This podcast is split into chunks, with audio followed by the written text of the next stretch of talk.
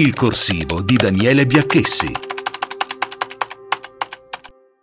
L'Ucraina ha compiuto ieri il primo passo formale per ottenere lo status di Paese membro dell'Unione Europea e ciò accade nel momento più complesso della sua storia, in mezzo all'aggressione russa che pare non diminuire dopo 55 giorni di conflitto il presidente ucraino Zelensky ha consegnato al capo della delegazione dell'Unione Europea in Ucraina, Massikas, il questionario compilato per ottenere l'adesione all'Unione Europea. Zelensky ha affermato che i passi avanti di Kiev verso l'Unione Europea arrivano in un momento tragico in cui molti ucraini che professano valori europei stanno perdendo la vita.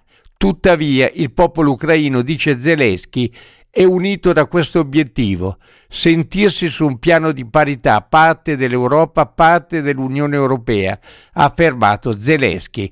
Il questionario era stato consegnato a Zelensky dalla Presidente della Commissione europea Ursula von der Leyen durante la visita a Kiev insieme all'alto rappresentante dell'Unione Europea Josep Borrell. Il cammino ucraino verso Bruxelles è dunque avviato, ma le insidie sono ancora molte.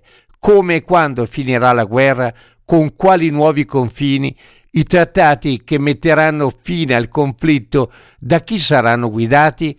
È evidente che in caso di una conquista russa di Mariupol e di un controllo militare sostanziale del Donbass da parte di Mosca, l'intera geopolitica dell'Ucraina ridisegnata le speranze di un'Ucraina europea sarebbero tutte concentrate verso la fine di giugno, ma sono ancora tante le formalità burocratiche da espletare e per Kiev inizia la corsa contro il tempo.